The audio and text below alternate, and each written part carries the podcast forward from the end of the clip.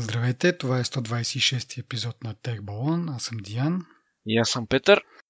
И миналия път пък забравихме да се похвалиме и да се потупаме по рамото за юбилейния 125 епизод. Да, се чуда, що си пия сам вкъщи. То пак той имало повод всъщност. Не е като да Той каже, имало че си повод. битов алкохолик. Е, нищо сега пък. В скоро време ще имаме един много интересен юбилей, за който вече наистина ще се потупаме сериозно по рамото. И в тая връзка сме измислили ни интересни неща за нашите патреони, които ни подкрепят финансово, да правим този подкаст по-добър. За, за сега това са Инфлуенса и Каладан, но не е късно. Всеки друг, който желая да ни помогне по някакъв начин да ни подкрепи, може да го направи чрез платформата на Patreon. А ние съответно ще се отблагодариме подобаващо. И така. Да почваме направо с новините. Айде. Първата новина ни е свързана с конферентни разговори в FaceTime. Оказва се, че ако звъннеш на някого и докато още телефона звъни, от среща страна ти можеш да чрез някакъв жест беше, доколкото знам, понеже никога не сме правили конферентни разговори, можеш да добавиш още един човек или още няколко човека, но ако добавиш себе си, аудиото от другата страна, на който звъниш, почваш да го чуваш. И така може да шпионираш един вид другарчето си. Както казах, доста сериозен бък. Доста интересно как не са го хванали до сега, защото ми се струва, че доста лесно това нещо да се възпроизведе. Аз пробвах да го направя, не успях.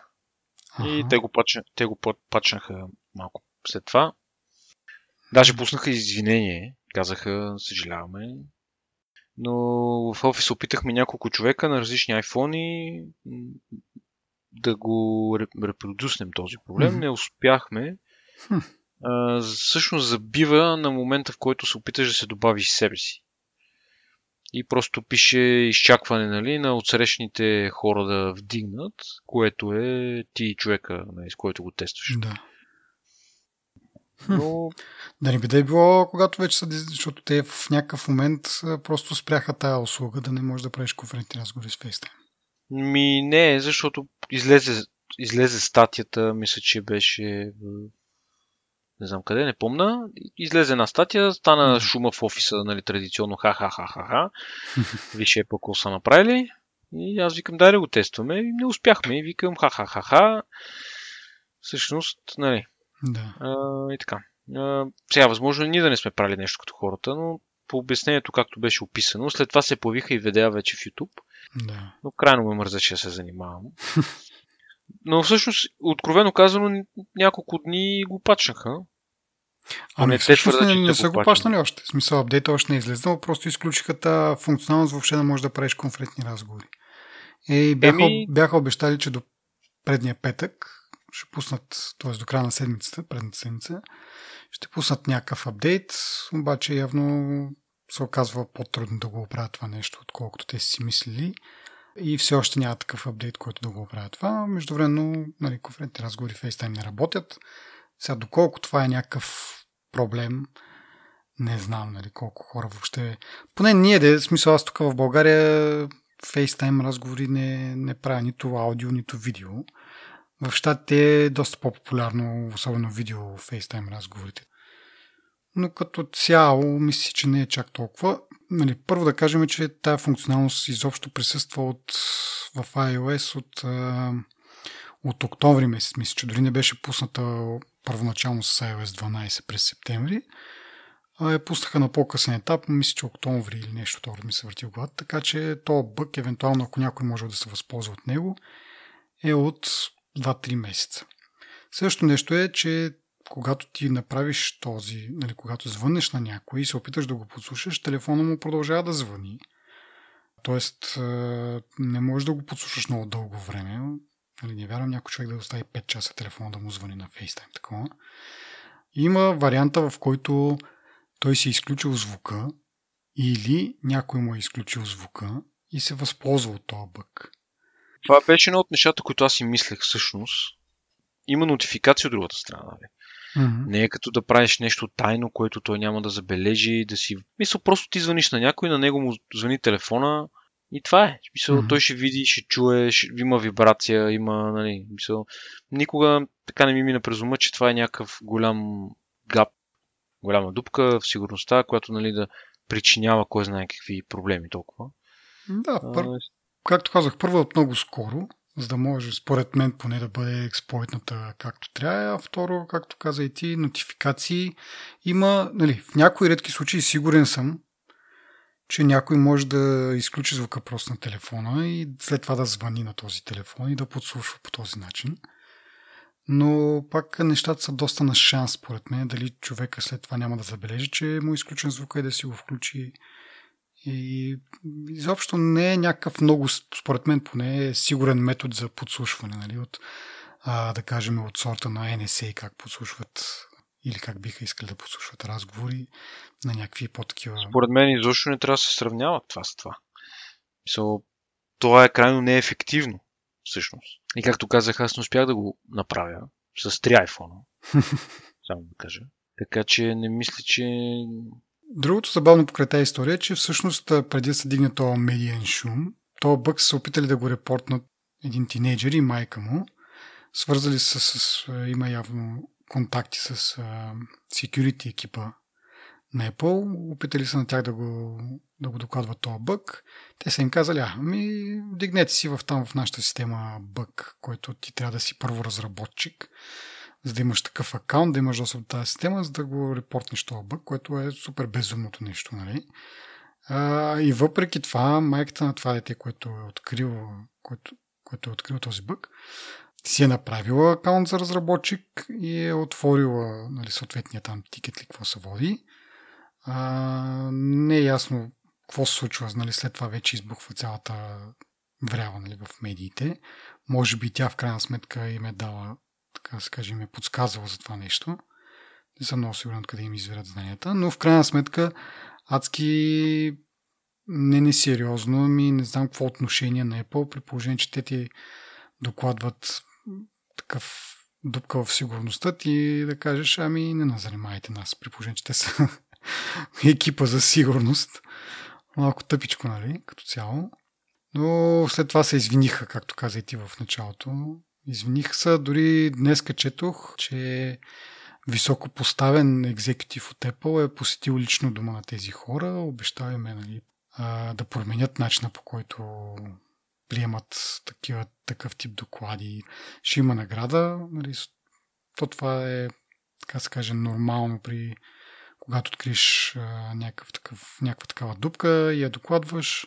Повечето компании имат такива кампании, имат такива програми за възнаграждение. Това вместо да го продадеш това на черния пазар, да, да го докладваш на тях, те да го оправят по-бързичко и съответно и ти да си щастлив с някаква, някаква награда. Но да, малко не ми, не ми вдъхва много доверие в колко как работи Apple и как приема тези неща. нали. Малко типично като тях е. Но щом чак са поднесли извинения, може би са го счели за сериозен проблем. А, ми, според мен до някъде е пиар това, защото нали, много шум се вдигна. Как така? Те са, ти, те са ви го докладвали, пък вие не сте им обърнали внимание. И сега се опитват да... Не точно да замажат, но нали, да си оправят малко имиджа. Надявам се наистина да, да променят някакви неща. От друга страна, нали, има го и това, че не се знае колко човека пишат на този имейл адрес, който е даден там за, за репортване на такива бъгове. И нали, до каква степен хората са способни да обработят тази информация. Сега, примерно, ако всеки ден ти пишат хиляда човека, а вие сте там примерно 5 човека, които обработват имейли, може би не, може да се очакват някакви такива резултати. И сега да променят нещо, че да могат да обработват както трябва всички тези сигнали, а не просто пренебрежимо да кажат, абе, отиди там, меди къде си. Не Да. знам, като вдигнеш и, и пък, пък бък като цяло не, не, не е свързан с сигурността, а някакъв стандартен, как се казва, продуктов бък, колко време ще им отнеме да ти обърна внимание, защото нали, различни приоритети и така нататък. Абе, голямо мазало. Както казах, според мен няма особен импакт на хората, но просто показва малко недомислени неща от страна на Apple. Ми, то, виж сега. Може да го погледнем и по друг начин. Все пак е софтуер, нали? Софт, няма софтуер без бъгове. Всеки, всеки пач, всеки ход фикс носи нови бъгове. Мгм. Така че... Да, да, и аз се съмнявам, че можеш да изтестваш всичко. Това е нещо, което съвсем случайно го намираш. Нали, Аз не ги защитавам, ама случайно го намираш това. Как някой целенасочено ще почне да експериментира, да търси, нали? Има такива хора, но се Да, съмнявам, нали? Аз си спомням преди време имаше много интересни такива хакове, така да се нарече, а, да преминеш заключения екран. Не знам да ти спомняш, имаше едни... А, ех, сега как ми много такова. Да, беше не свързано с календара. От календара може да добавиш човек, на който да пуснеш този инвайт, а пък човека като го отвориш, може да му промениш а, самата контактна карта и да му промениш е, снимката и оттам получаваш достъп до всички снимки. Някакво такова беше доста завъртяно и е, е, това нещо вече, нали, как мога да го тестваш. На кой би му хрумнал от заключен екран да отвори или нещо с Siri беше в началото, да отвориш таймер, от таймер календар, от календар контакт и да, да, да, да. Не, това вече е а, много брутално. Но това ми струва малко по-лесно за човек да, са, да му хрумне, че Това е нещо, случи. А гледай се, едното нарочно го търсиш, другото е случайност. нали? Това е разликата. М. Просто казано. Да, бе, да. И, да, и ти както каза, бъг, бъгове винаги се случват, важно е как реагираме на тях. В случая Apple доста бързо изключиха тази услуга, обещаха да го оправят до края на седмицата, не се случи това. Да видим за напред какво ще се случва и да минаваме към следващата новина, която отново е свързана с Apple и тяхната реакция. Този път се оказва, че Facebook, преди време, между другото, мисля, че говорихме пак в подкаста, че Facebook имат едно приложение, VPN приложение Onavo. Не знам доколко надълбоко го коментирахме тогава, но в крайна сметка оказа се, че чрез това VPN приложение Facebook а, има достъп до нали, общо всичко, което правите в, а, в интернет. Поради това нещо, тази, това приложение беше баннато от App Store. И какво са направили Facebook? Направили са го като вътрешно приложение, преименували са го от Onavo VPN на Facebook Research App или нещо от род и са го пуснали за, за употреба, така се каже, в вътрешен техен портал. Това може би трябва малко повече да го обясня. Когато си разработчик, имаш възможност да дистрибутираш приложения вътре в компанията си, без те да са в App Store. Подписваш ги там с един специален сертификат, даваш линк и всички хора, които имат достъп до този линк и инсталират този сертификат, могат да, да си инсталират и това приложение.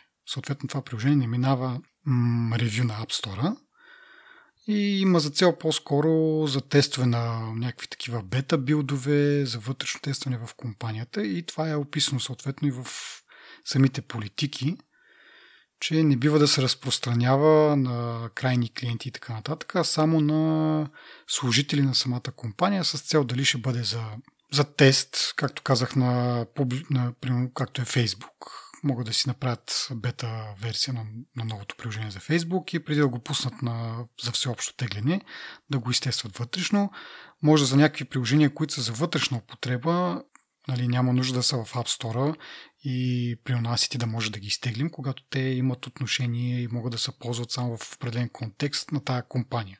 А ние като не сме част от тая компания, няма смисъл да имаме достъп до тези приложения.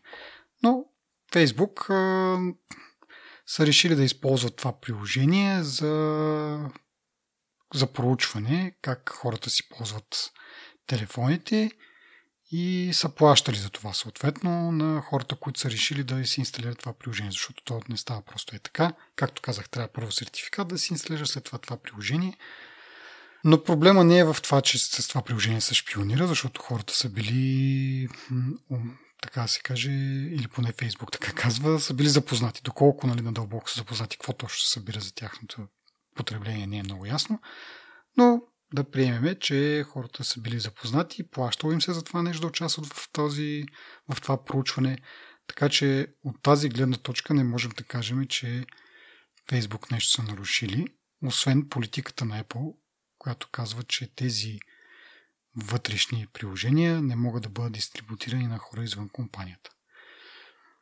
И когато това нещо избухна, това между другото, това приложение от 2016 година, тази, този проект, този, това проучване съществува по този начин, след като махнаха отново VPN.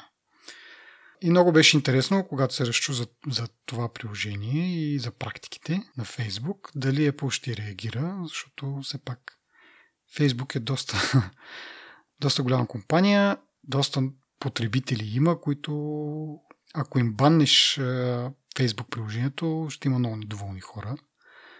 В крайна сметка Apple реагира, като им изтри този сертификат за вътрешните приложения и всичко е спрял да работи и дори хората не са могли във Facebook, които работят за Facebook, не са могли да си поръчват а, обяд. Явно имат някакво приложение вътрешно за, както казах, за вътрешни цели да си поръчват обяд.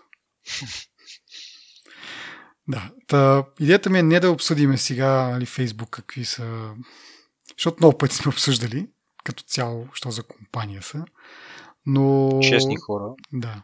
Но ми хареса, че по в крайна сметка прояви малко твърдост и им показа, че не могат да правят каквото си искат. Чакай малко, аз не съм баш съгласен с това. Какво значи е проявил твърдост? Това си има в правилата, които не са написани за Фейсбук конкретно. Те са за всички. Просто Фейсбук в този случай е нарушил правилата и понеже е Фейсбук се е разчул. Аз не смятам, че Apple са направи кой знае какво геройство или нещо, което не биха направили с всяка друга компания, която дори може да има други случаи с други компании, които по същия начин да нали, да не е за същата цел да събират информация или да плащат на хора, за да, нали, да не е в този а, кон, контекст, mm-hmm. но пак да е за компании, които просто са нарушавали правилата на App Store. И аз съм убеден, че тези правила, понеже съществуват правила, а ние знаем, че човек обича да нарушава правилата, аз съм сигурен, че има много компании, които са попадали под, под същия удар на Apple. Просто сега е публично заради Facebook. Но съм, аз съм окей, okay, че Apple не си затварят очите, нали? Но пък а, напоследък стана ясно, че по-скоро Apple третира такива хора като врагове. Ма това, трябва, това е плюс, според мен. Не, е, естествено. Не, не, не, аз не казвам, че е минус. Просто искам да кажа, че не бих казал, че Apple заслужават кой знае какво хвалепствие или хвалене, не знам каква е правилната дума в този случай, нали, в, за, за това нещо, защото те така не са си свършили работата и са наказали хора, които са нарушили правилата на App Store. Нали. А пък това е едно от нещата, които беше фундаментално, фундаментално в началото, когато се появява iOS, нали, тази строгост, тези правила за, на App Store, независимо в какъв аспект ще ги гледаш. Те са много общи тия правила, за нали, обхващат много случаи, много различни а, ситуации. Не само за девелоперите, както е в този случай, ми говорим и за какво ще прави твоята програма, като я свали end юзера и така нататък, така нататък. Нали? Такъв аспект имам предвид. Та мисълта ми е, че Apple си държи просто на това нещо и това им, винаги ми е бил голям плюс на тях. Държи си, но според мен е на големите компании им се разминава доста по-леко, защото ако беше по-малък разработчик, според мен не само този сертификат за вътрешните приложения ще да им отнемат, а ще да им, да им свалят и приложенията от App Store. В смисъл тези, които са за крайните потребители. Но това не се случи и в същото време им възстановиха този сертификат ден по-късно. Така че аз сега не мога да говоря с точни примери, но със сигурност сме, знам за обсъждане, не, не съм сигурен дали сме обсъждали в подкаста, че някои прегрешили, така да се каже, разработчици им банват изцяло акаунта и със сигурност проблемите не се оправят за един ден с, с някои от, както казах, тези по-малки играчи. Но понеже е Facebook, като за начало имаше съмнение въобще, че ще реагират, и че няма да е просто ми ние се разбрахме, нали? те повече няма да правят така. И, и въпреки, че реагираха доста остро, доста и бързо върнаха обратно нали, тези мерки. Но показаха в същото време, че могат да реагират. За Фейсбук това е било голям импакт, както казах. Много хора се оплакваха, че много неща са спрели да работят. Надявам се са разбрали... Е, те като си им щупили работата, работния процес заради едно приложение, съвсем естествено да им върнат а, сертификатите. Mm-hmm. А... Това ми прави голям удар по работата, нали? Просто може би... И ми сами са си виновни в крайна сметка, нарушили са правилата. Не, не, факт е, но все пак, както, всъщност, както казваш, те, понеже са Фейсбук и, му, и се опитват да, да наглеят. Да, и оттам се замислих, между другото, че защото много хора покрай това казаха, Apple не може да си позволи да банне Фейсбук, защото има много потребители на Фейсбук, които ще мрънкат и така, нали, това ще бъде лош, не знам, лоша репутация за Apple или нещо от род, но се замислих, кой ще загуби повече, ако Apple бенне Facebook приложението от App Store, което ти и аз нали, не казвам пак за вътрешна употреба, но стандартното Facebook приложение. Или пък WhatsApp, или пък Instagram. Може би като цяло ще бъде голям воя и ще има много мрънкане, затова Apple как злоупотребява с силата си, макар че в случая, както казваме, съвсем категорично правилата са нарушени. Може някой да каже, и това са правила измислени от, от Apple, а, те могат да правят каквото си искат, така нататък. да, така е. В същото време, ако ти не си, съгласи, ако ти не си съгласен с политиките на Facebook, те, те ти отказват да ти направят акаунт. Както стана нали, с, с мен, когато GDPR влезна миналата година май месец. Те казаха така и така и така, според GDPR, дъра, дъра, дъра, съгласни ли сте? Аз казах, не, не съм съгласен да ми се използват данните по този начин. И те ми отговориха ми в такъв случай ние не можем да ви предоставим услуга. И аз нямам избор, нали? Или им, или им давам достъп, който те имат нужда да. и правата, които те искат върху снимки, върху това, върху това, защото имаше нещо трудно, значи ти като качиш снимки, ти вече не си техни собствени, те могат да ги използват за някакви техни цели. Сега не мога да се сети точно а, детайлите, но няма значение. Ти ако не си съгласен с тази политика, ти просто нямаш друг избор. В смисъл такъв, нямаш просто акаунт. И аз използвах този момент, казаха ми, добре, не искам да имам акаунт. И тогава се затрих акаунта. Както и да е. Също и тук. Ти ако не си съгласен с политиките, верно, те не са някакви миродавни, не са някакви общо човешки и така нататък, да си нарушил някакви права. Това са политики на една частна компания, но тя си решава какви да бъдат политиките. Ако ти не искаш да съобразяваш тях, просто не можеш да им ползваш услугите. И те са доста стари тия политики, ако трябва да сме честни. Да. Да, не са, не са променени, да кажа, специално за този случай. Те си така от доста време. Както и да е, нещо се отплеснах, но идеята беше какво би станало, ако е по-банне Фейсбук. Както казах, много хора ще мрънкат, защо нямам Фейсбук на телефона. Нрън, нрън, нрън, нрън, нрън. Те Apple злоупотребяват с правомощията си, аз няма да бъда повече потребител на Apple. И това е съвсем логично човек да го заключи, обаче едва ли ти, ако си купил вчера или преди месец, два, три нов а, телефон, дори на ефтиния iPhone да си си взел, едва ли би го изхвърлил за това, че няма Фейсбук на него. Би изчакал малко време, да дойде времето за нов телефон и тогава вече да си кажеш, абе, те Apple, при тях няма Facebook приложение, аз ще почна да ползвам Android. Да, обаче, както казах, това отнема много време Apple за да почувства тази болка, така, в кавички, докато Facebook веднага би почувствал последствията от това да няма приложение на, на iPhone-ите, на всички iPhone които по-късно ще стане дума са почти 1 милиард устройства. Ако включиш всички iOS устройства са милиарди 400 милиона. Така че болката за Facebook ще бъде моментална и ако зависи нещо от тях да променят по някакъв начин как се отнасят към потребителите си, според мен биха, биха отстъпили. Абе, знаеш, че аз всъщност малко да, така да дръпна настрани и се замислих покрайни скорошни събития. Как да кажа? Аз обичам да ходя на разни малки концертчета, в разни барчета, на разни групи, нали, така, така, така. Mm-hmm. И това аз вече може би съм го споделял няколко пъти, но едно от нещата, които много ме дразнат е, че всъщност те мен ме дразнат, но логично групите, баровете, нали, да, да си обновяват информация за събитията във Facebook. Там имаш най-голямата база потребители са с много лесно можеш да се абонираш за да харесаш една страница, примерно, и да ти излизат събитията на готово. Mm-hmm. Без да отваряш, примерно, аз харесвам примерно 3-4 бара, докато разбера тази седмица, този месец какво има във всеки бар, трябва да отворя някаква страница, да видя календар, ако има и така, така, така, така. Плюс много по-лесно се обновяват нещата във Facebook, по-лесно се добавят събития, по-лесно се споделят новини, по-лесно всичко, докато имаш администратор на страница, нали? Това си е малко по-сложна работа. Mm. Имаш админски панели, имаш нали, по-сложно. Та от тази гледна точка аз разбирам защо много хора, в частност групи и барове, предпочитат нали, да си обновяват събитията в Фейсбук.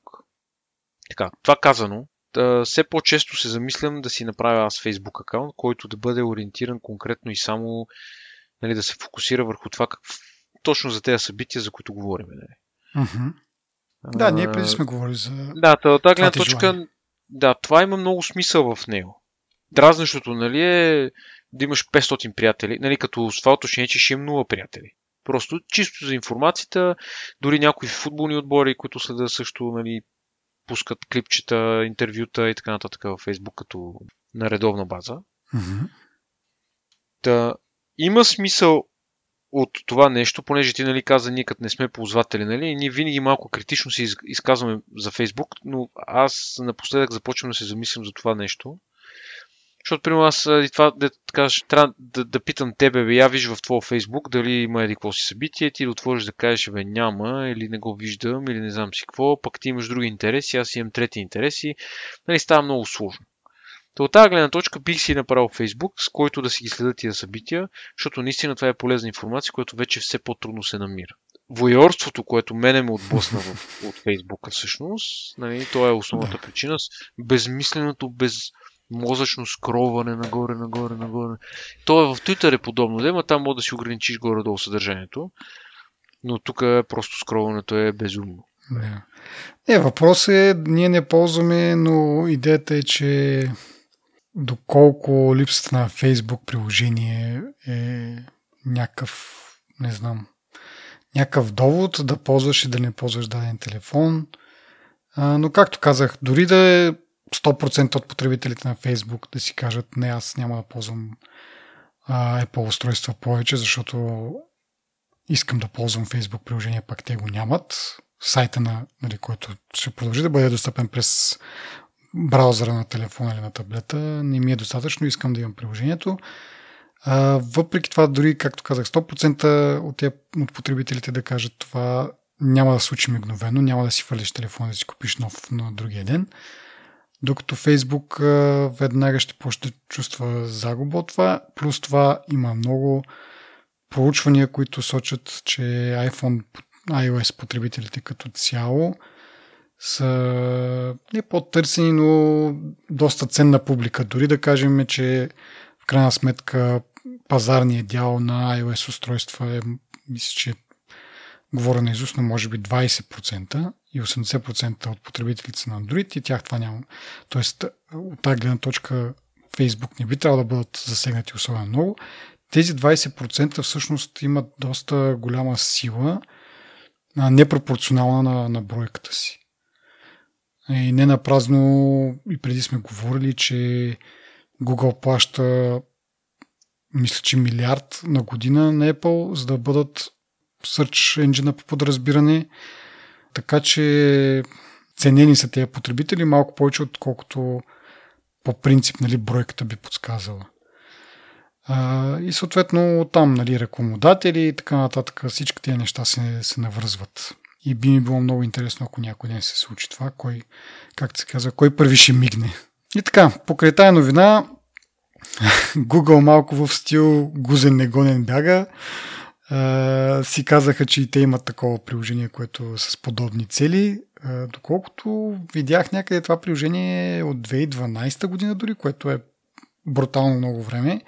И отново повдига въпроса защо е по-до сега не са разбрали за това нещо. Не знам как принципно какви методи биха могли да използват, за да разберат, че дадено приложение, което е подписано с Enterprise сертификат, се използва от крайни потребители, не просто от служители на, на компанията. Но в крайна сметка от 2012 година до сега, ако наистина това се окаже вярно, което е написано, си е доста време да това нещо да бъде позволявано и просто защото се вдигна шум покрай едните, се разбра и за другите, иначе е по-може това нещо да продължи с години още. Но както и да е, Google, както казах, гузини не бягат, казаха си, ние имаме такова приложение. Това беше грешка, много, много забавно ми е това нали, изречение, че са използвали приложението и това било грешка. Сякаш така изведнъж осъзнаха, то неволно станало. Нали. Ние не искахме, ама то е така от само без себе си. Без да искаме стана тази грешка. Е, бутнах го това нещо, падна и се щупи, моя грешка. Но те си махнаха превентивно това приложение, т.е. са го изключили там, каквото се води, защото не, то няма Store, от който да го махнат, тъй като е вътрешно. Но все пак Apple им махна сертификата, на което аз много се израдвах, като, като го разбрах. Въпреки, че радостта нали, ми беше кратка, защото в рамките на същия ден или на следващия ден този сертификат беше възобновен. Но да, в крайна сметка идеята е била явно просто да, да си покажат малко зъбите, че могат да действат и като направят това нещо, последствията са доста груби за, за пострадалия. Да се надяваме, че това ще им е полка и както казах, те един път са го направили Apple не са ги фанали толкова време. Каква е гаранцията, че утре няма да го направят пак същото? Сега, верно, че може би Apple сега ще има някакъв по-зорък контрол, но до кога? Едва ли за постоянно. И едва ли ако нали, гледа по-зорко на Google и на Facebook, в същото време някой друг няма да прави нещо подобно. Примерно Twitter или Snapchat или нещо си друго там. Изберете си някоя друга голяма социална мрежа. Ми то всъщност, като се замислиш, има две-три компании, които вече са доказани рецидиви, рецидивисти с техните рецидиви. Да, да, да, продължаваме точно така. Да. Мисълта ми е като бързайк, не мога да фана, както и да е. Те са ясни те, които го правят това. В смисъл, по-малко мога да очакваш от Инстаграм, примерно, да прави нещо подобно. Защото до сега не се е случило. Това не означава, че не трябва да има контрол за всички, но просто има някои, които би трябвало да ги наблюдаваш малко по-отблизо. Не се е случило ли не са ги фанали до сега, само искам да вметна. Защото, как не, това е така, съгласен съм. Не, не, не, абсурд. Абсолютно, иска да кажа. Но въпрос е, нали, че все пак а, никога не знаеш. Но пък те двамата, примерно, те са ясни. Окей, okay. Продължаваме нататък с финансовите резултати на Apple, които ние до голяма степен обсъдихме основната част в началото на годината, когато се наложи Apple да си ревизира прогнозите за това какво, какви финансови резултати ще има. И съответно предвидиха си, предвидиха си ги много добре. 84 милиарда долара, както бяха казали. 84,3, няма значение, дребнавости iPhone продажбите са спаднали с 9, 15%, но пък всички други услуги заедно и, там, и продукти са се увеличили общо с 19%. А, но тъй като нали, iPhone е доста такъв огромен бизнес, че дори че процентно е по-малко, в абсолютни цифри е достатъчно голямо да, да това да е някакъв спад от около 10% мисля, че в крайна сметка се получава разлика от 3 месец, също 3 месеца миналата година. Въпреки това, това 3 месеца е второто по големина изобщо в историята на Apple. И това им остава като сламка на отдавник. И цялата тази ситуация много ми напомня всъщност, когато 6, iPhone 6 излезна и след това 6S бяха подобни приказки, доколкото си спомням. Тримесечето с 6S беше продажбите на iPhone бяха намалели спрямо предходното тримесечето ми на предходната година.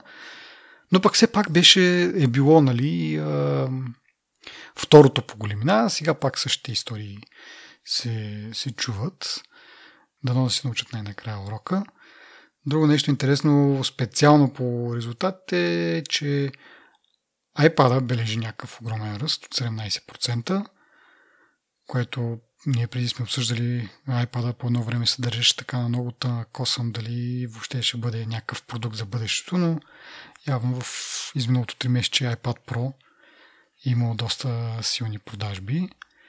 услугите отново се качват и така нататък и така нататък. Не знам нещо друго, какво може да коментираме.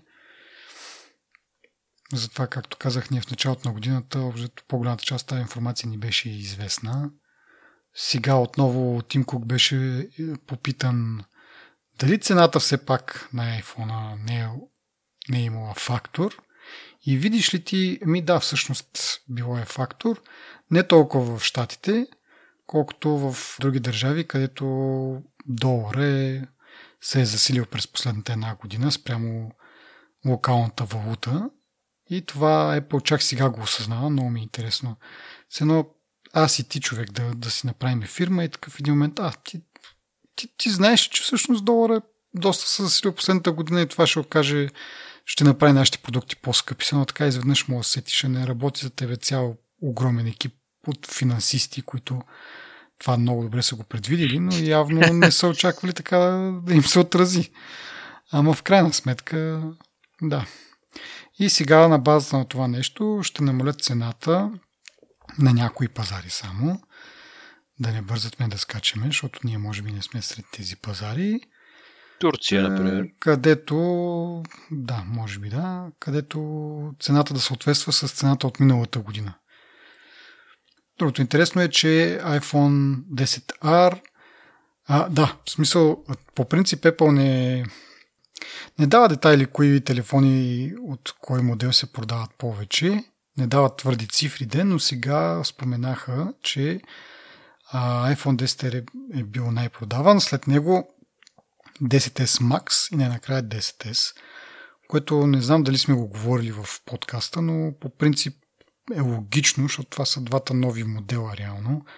А 10S, въпреки че вътрешно има големи промени, не мога да му се отрече нали, в процесора и така нататък, но на външен вид е, изглежда по същия начин и е съвсем нормално моделите, които са нови и на външен вид, да имат малко по малко по-силни продажби. Защото в крайна сметка, ако човек си е купил iPhone 10 едва ли има огромна причина да си купи iPhone 10s. За нормалните потребители говорим.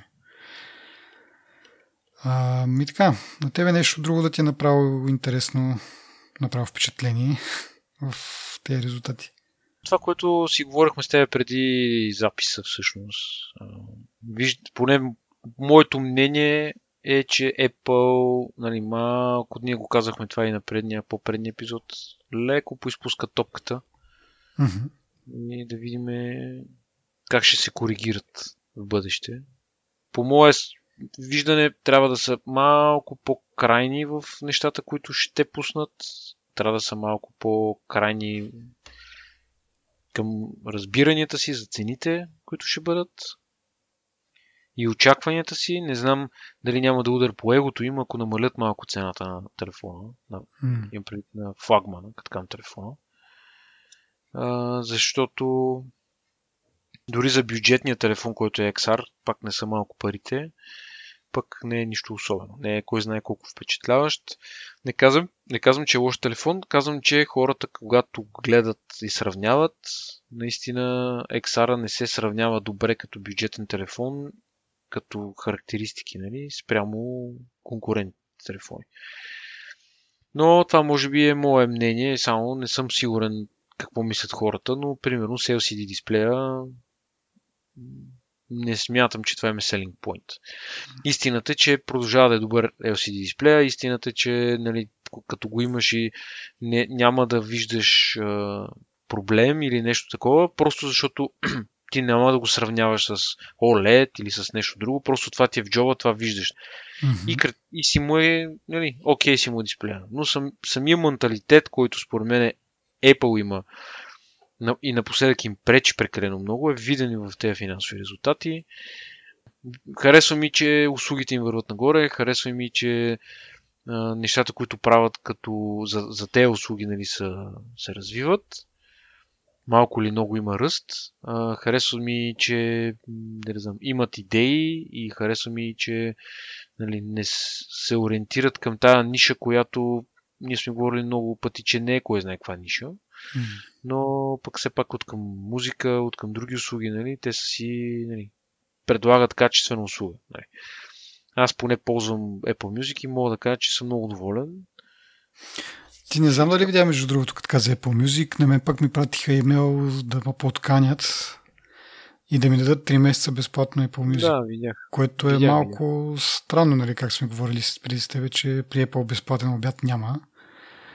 За- Заинтригувам това, защото в същото време четях и някакви слухове, че евентуално видеоуслугата им ще стартира в началото на април. И си казвам, сега те ми дават един месец, което означава, че това беше към края на януари, т.е. не един месец, а три месеца. Ако аз сега си пусна този така наречен трайл, може би да го нарека, той ще изтече в края на април. Тоест, дали това не е някакво предвестник, може би, те сега ми дават безплатна музика изведнъж в, през април месец казват, ето това е нашата видеоуслуга, за всички настоящи а, абонати на Apple Music, един месец безплатно нали, могат да се възползват тази видеоуслуга. И това някакси така се навържат нещата с... Предполагам, че не само на мен са пратили такъв имейл за трайл.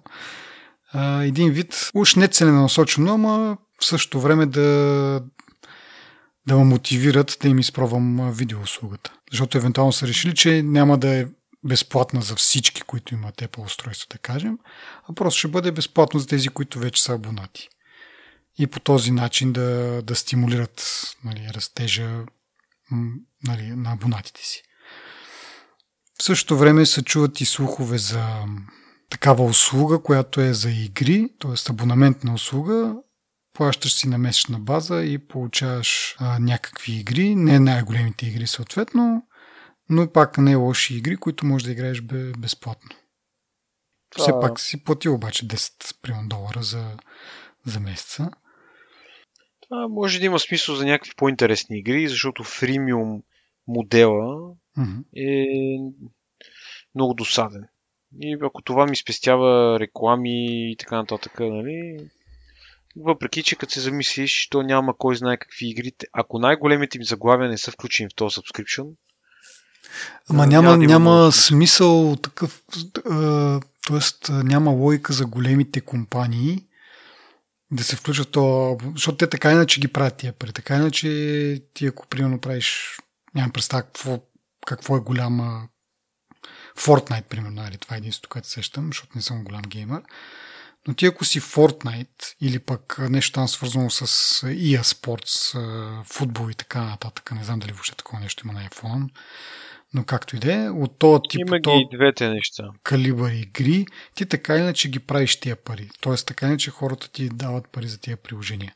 Тук ще имат, ще има смисъл за по-малки такива студия, гейминг студия, които все пак обаче правят нещо смислено, защото пък от друга страна, ако са някакви глупави игри, хората няма да тръгнат да, да се абонират и всеки месец да плащат някаква сума. Аз предполагам, че ще бъде 10 долара, но може да бъде някаква друга, каквото ще да е. Така че някъде по средата, според мен, ще бъде това. Ама да, да има, примерно, Fortnite е безплатна. PUBG също е безплатна. FIFA нали, също е безплатна. Но точно това е фримиум модела, който всъщност базика супер много пазара.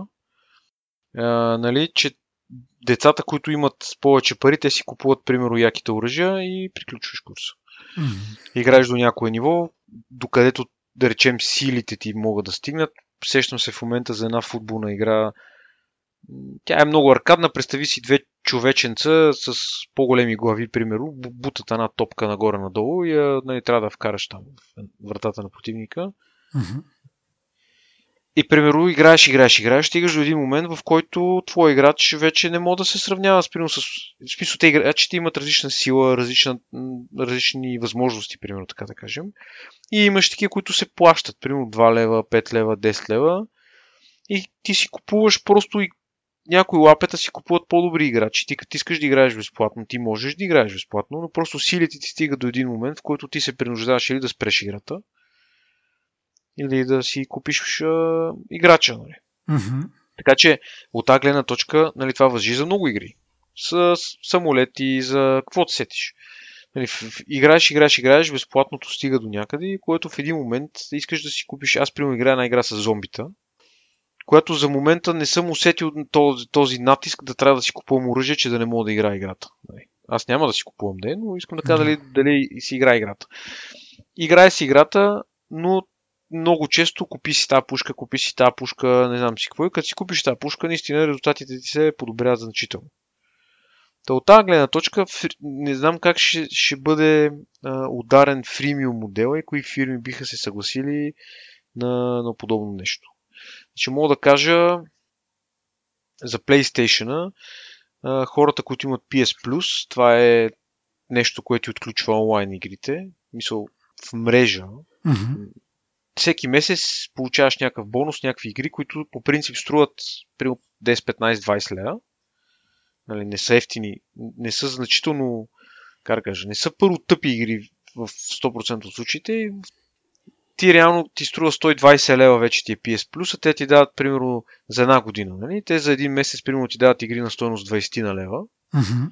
Но за, колко, колко за... струва на година този абонамент? Извиня, 120 лева. Беше 100 лева, 120 лева, по да, черни okay. петъци и такива празници го намаляват на 100 лева. Mm-hmm. Но идеята е, че нали, логиката е така, че ти като имаш PS Plus за 120 лева, за 12 месеца ще получиш игри, примерно, за 200 лева. Да. Безплатни игри, които което не е лоша оферта, реално. И ти игри си остават за тебе, нали? Смисъл, като спреш PS Plus, поне не съм убеден в това, де. може би лъжа в момента, де, но такъв, такъв по-ми се върти в главата, че ти остават за тебе ти игри. Което си е голяма оферта, нали? Мисъл, да. имайки предвид, че ти през цялото време играеш и с, нали, играеш с други хора, на FIFA, примерно, мултиплеер с хора от целия свят, Call of Duty, всякакви други игри, нали? И в същото време получаваш някакъв бонус, нали? Примерно, моят то месец да са малумни игрите и да не те кефат, но следващия месец може да има някоя игра, която е готина, примерно, за игра. Да. Та от тази гледна точка, този модел, ако бъде приложен при Apple, но нали, тук с оговорката, че на PlayStation игрите с контролер, нали, с а, графично са издържани, нали, така, така, така, имат смисъл, така, но докато на iPhone са игри за, нали, за туалетната също взето. Нали. Като седнеш, mm-hmm. примерно, да цъкаш нещо 10 минути и да станеш и да си тръгнеш. Не е като да седнеш, примерно, на PlayStation 4-5 часа да играеш нон-стоп, примерно, и да станеш и да си тръгнеш. Нали. Та от тази гледна точка, нали, за да стигнеш до един такъв модел, който да е успешен и да може да изкарваш наистина да, да има смисъл в това ти да се, да, да, за потребителите да се абонират и да играят някакви игри, те, те игри трябва да, да са някакви смислени. Затова казвам, топ игрите, които са в App Store, които има наистина много яки игри в App Store, които са по 20, по 40 лева, скъпи игри има наистина, които се сравняват по цени на някои PlayStation игри, тогава бих бил нали, съгласен за това нещо но пак ти трябва да го играеш на телефона и пак трябва да ти е еди какво си. Нали има условия, че устройството ти е такова мъничко. Не знам през AirPlay дали можеш да, да, да стримваш на телевизора, примерно на голям екран да го играеш. Преди можеше, мисля. Предполагам, ще може да, но въпрос е. Но това са пак бързо... условия, които. Да. Мисля, да. дали няма да има някакво някаква латентност, която да ти прецакат целия геймплей. Да, но това са условия, които ти трябва да изпълниш, за да стигнеш до този момент. 10 долара на месец, да имаш Air, AirPlay устройство, нали, на което да стримваш и 100 други работи. Или по-добре ти да дадеш 20 лева за яката игра и да е твоя за винаги, да играеш колкото искаш, когато поискаш. Защото ти ако ще 10 долара този месец, ти трябва да играеш поне 3-4-5 игри, нали, за да има смисъл. Защото за тия 10 долара ти си купиш играта, която искаш mm-hmm. и един път ще ги дадеш тия пари, ще забравиш повече, няма да даш пари за това. Еми да, може игра, би идеята която... нали, всеки месец, както казваш ти, да, да бъде нещо различно или пък... Да, примерно да ти се дава аксес до някаква игра, обаче какво става като мине този месец, нали? Ти някакъв прогрес си направил, стигнал си до някъде, играта е интересна, ама примерно имаш... Е, примерно, а, сети се за тази игра с моторчетата, как се каже, де ти играхме с тебе, на езика ми. А... Какви моторчета? А, сега ще сета. Дето скачаш там, тя е една аркадна такава, с тебе играехме. А... Еластомания? Не. Няма значение. С теб играхме една игра, която имаше геймплей, едни 50-60 часа, при мога да играеш на нея съвсем спокойно, без никакъв проблем. И а, тя наистина... да, да, да, сетих се, сетих се. На езика ми е, не мога да сета, да, няма да. значение, но примерно тази игра е безплатна. Ти там пак мога да си купиш мотор, пак мога да си апгрейдваш мотора с пари, да си купуваш диаманти, за да си апгрейдваш мотора по-бързо. Да. Но ако не избереш този път, ти може да играеш безплатно, няма да ти е тъпа играта, но в един момент пак стигаш до едни нива, които не могат да ги минеш, защото мотора ти, примерно там нали се състезаваш някакви други герои, които са в историята, техните мотори са по-силни, пък ти играеш продължително време едно и също нещо, за да натрупаш такова на мотора, нали? Там Да. пак този модел работи, фримиум модел, да, да дадеш пари за нещо, за да стане бързо друго нещо, твоето развитие да се засили, така да се каже. Но мога да, мога да избереш да играеш безплатно и продължително време. Примерно тази игра, докато стигнеш, поне аз докато стигнах до момента, в който вече трябваше да давам пари за диаманти, си беха едни поне 50-60 часа игра, може би горе-долу в този порядък. М. Нали, което е окей, но аз няма да имам нуждата да давам 10 долара за да играя тази игра, за да имам равно развитие, примерно и така нататък. Просто според мен то, това трябва много добре да бъде умислено и искрено се надявам да, ако наистина правят такова нещо, защото мисля, че е слух това, ако работят върху такъв проект, да не го бързат. Няма за къде да бързаш такова нещо. Защото ще го пуснеш, ще стане като мапса. Стане ли като мапса, нали, тук наистина не е толкова голям там наистина имаха нужда да го бързат заради това, че се скараха с Google и махнаха Google Maps от App Store и трябваше да го заместят с нещо адекватно. Не се получи. Тук няма този ръш или този пуш да го правят това нещо толкова бързо, защото, пак казвам, те яките интересите игри, те вече са свободни. Примерно PUBG, Fortnite, може да играеш FIFA, мисля някакви неща, които не струват пари, за да ги играеш известно време, да си начешеш крастата. Така че какво, какво трябва да пуснат, за да бъде интересно да си играе, не знам, нали. И да се повторя за последно, аз бих дал 20 лева или 30 лева за една игра, която е яка, да си я играя, примерно, една година или там колкото, вместо да дам 120 долара, примерно, за да имам достъп до тази игра.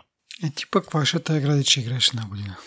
Еми, има, има, има игри с продължителни истории. Ето, примерно ще дам един пример. На PlayStation си купих The Last of Us. Има ремастър за PlayStation 4. Това сигурно е една от най-уникалните игри. Нея съм я играл, може би 3 пъти или 4 пъти съм я преигравал цялата игра. А тя си е сравнително дълъг е геймплея. Мгм. Примерно едни 10 на часа, 12 часа. Примерно. И тия пари, които аз съм дал за нея, бяха може би 80 лева. Аз тази игра съм я, ми е толкова, толкова зарибяваща и толкова яка тази игра, че ти 80 лева, като изиграеш 2-3 пъти, те, тия пари, нали, защото има игри, които даваш ги тия пари 80 лева, примерно сега последното Call of Duty, ма трябва да играеш задължително онлайн с някой. Нали, не можеш да играеш, а, няма синглплеер, примерно. Пък тази другата е основно е синглплеер, мултиплеер е просто да има мултиплеер. Нали. И не знам дали някой го играе този мултиплеер. И сега се чака втората част и според мен ако е пуснат на 500 лева, аре това е много, ма 200 лева ако е пуснат, хора ще я купуват. Защото е супер яка първата част. Аз няма да си я купа на тия пари, но искам нали, такова сравнение да направя, че има игри, които наистина са много добре направени, много са увлекателни и ти, ти играеш продължително време на тях. Дори да не е една година, хубаво 3 месеца да са, 4 месеца да са. Ако сумата за абонамента ти надвишава общата сума, значително цената на играта да си я играеш, нали? тук се обезмисля да имаш този абонамент. И какви игри ще има, какво ще се случва. За мен това е, не, няма да работи този модел, няма да е окей, няма да има много хора и накрая ще отчитат та хвалба. Ние, се, ние много, а, сега ще пуснем много яката услуга, Фил Шилър или някой друг с намачка на риза ще излезе ще каже, леле, много е яка тази игра, ще излезе някой ще направи демо, много е, а, а, не е игра ми тази услуга, много яко, много яко, ще покажат едно сравнение с PlayStation с а, други конзоли, нали, къде, какво искат да направят, каква е нишата, която искат да запълнат и след една година или след някакво 3 месеца ще кажете ми, нашата услуга не е, няма да сработи, нямам си какво, няма интерес. Затова казвам, нека го помислят и по-скоро да не го нали, прибързват, пък нали, ако намерят А някакво... какво ще кажеш, ако го бъндълват с други услуги, да кажем, че... Това има повече смисъл. Примерно за 20 долара на месец получаваш Apple Music, Apple Video или там ще им се казва тази услуга и Apple Games абонамент. Тоест всяко едно по-отделно, ако е 10 долара да кажем, ти получаваш трите за 20. Това е интересен въпрос. Ако защото е аз лева... мисля, че нещо такова ще направят, защото наистина не виждам особен смисъл от отделен такъв абонаментен план за игри. Освен ако не вложат страшно много, защото има и слухове, че за нов iPod Touch, което общо взето на този етап, не знам, предишният, който излезна, излезна преди доста време и вече кой си купува iPod Touch, нали, вече дори на децата си хората дават някакви по-стари телефони, което беше предишната функция на iPod Touch общо взето. Но сега като едно, така да кажеш, dedicated gaming устройство, може би по този начин са го преизмислили, то, това устройство не толкова за, за слушане на музика или пък а, за, за деца, на които не можеш да довериш с телефон, а по-скоро да е нещо като Nintendo Switch или там Nintendo Game Boy от по-старите поколения, ако трябва да се върнем. Нещо от род.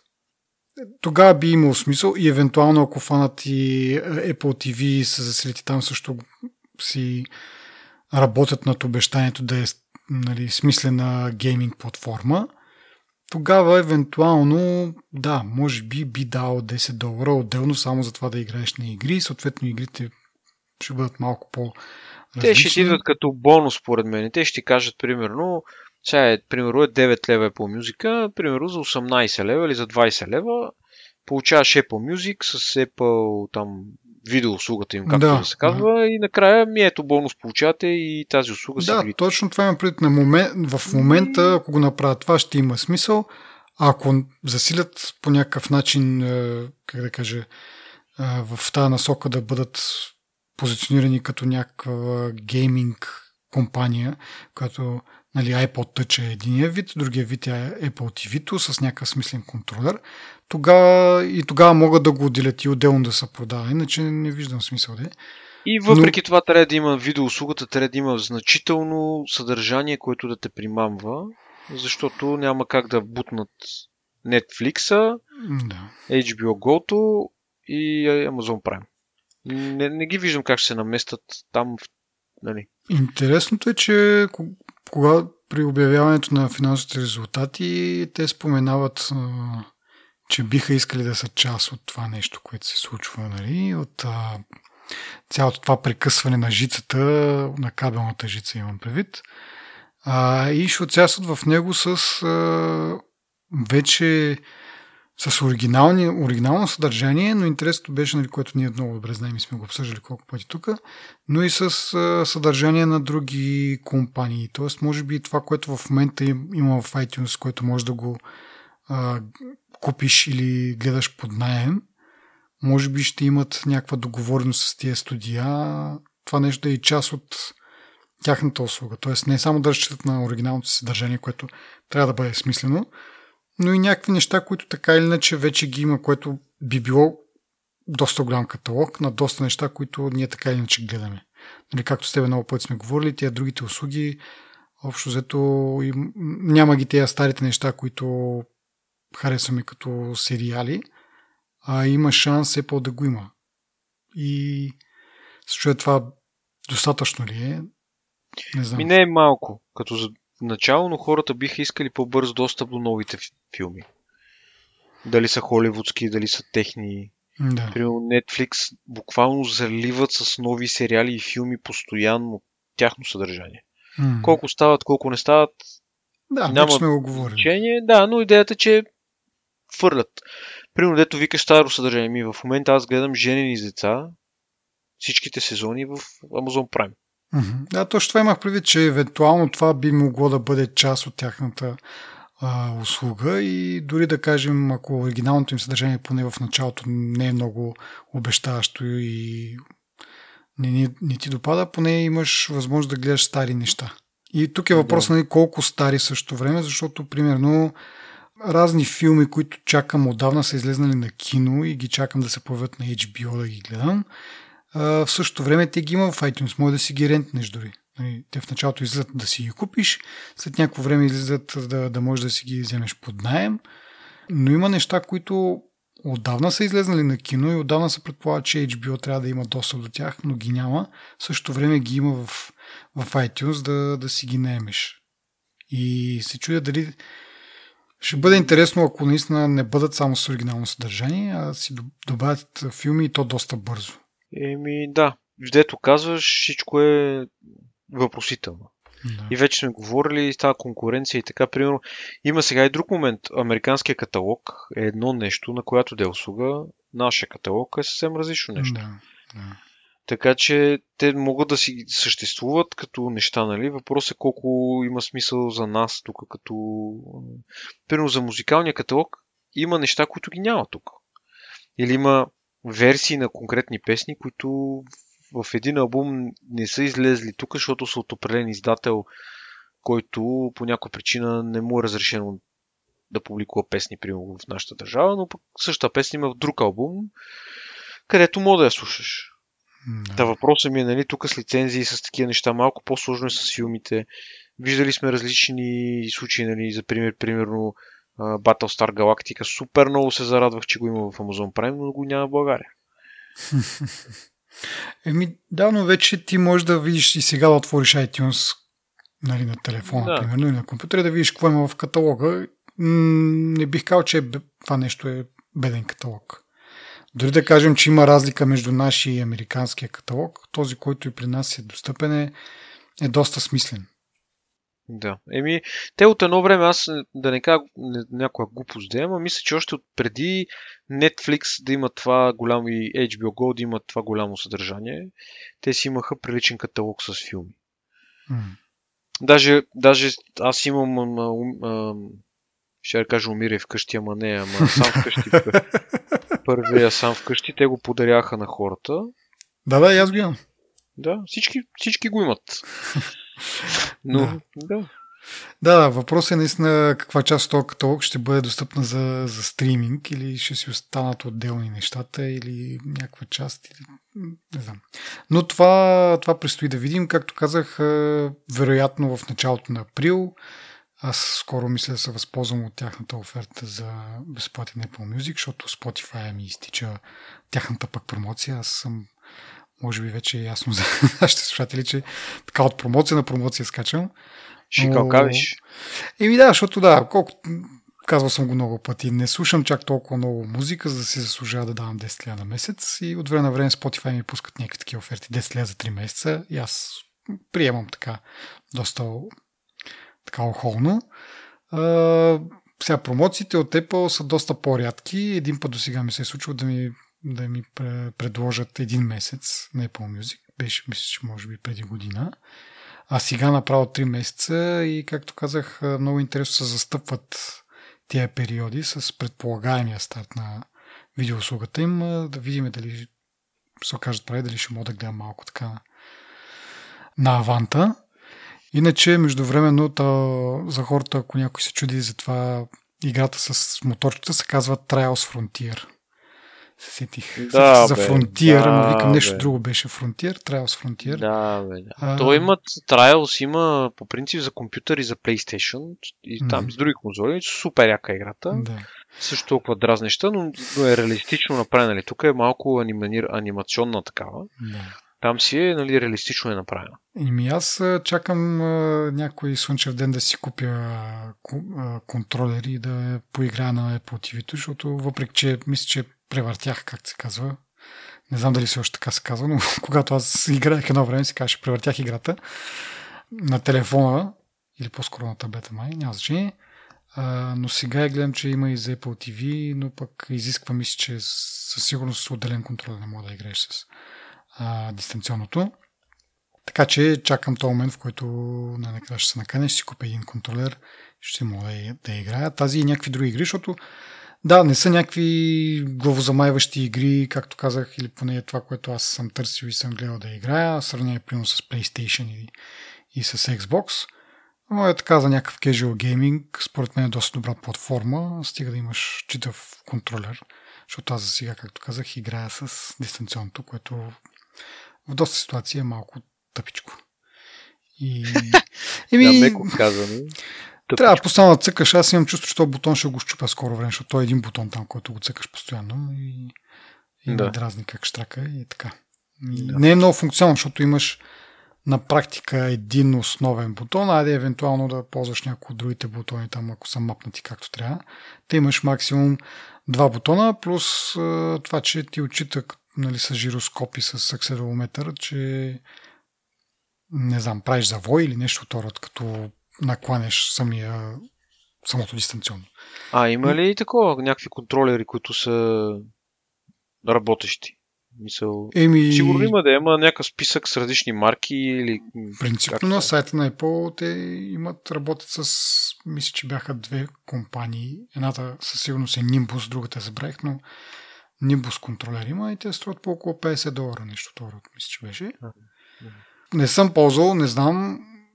Чувам от тук от там, че не са чак толкова прекрасни контролери, ама в сравнение с това дистанционно всичко би било доста добър.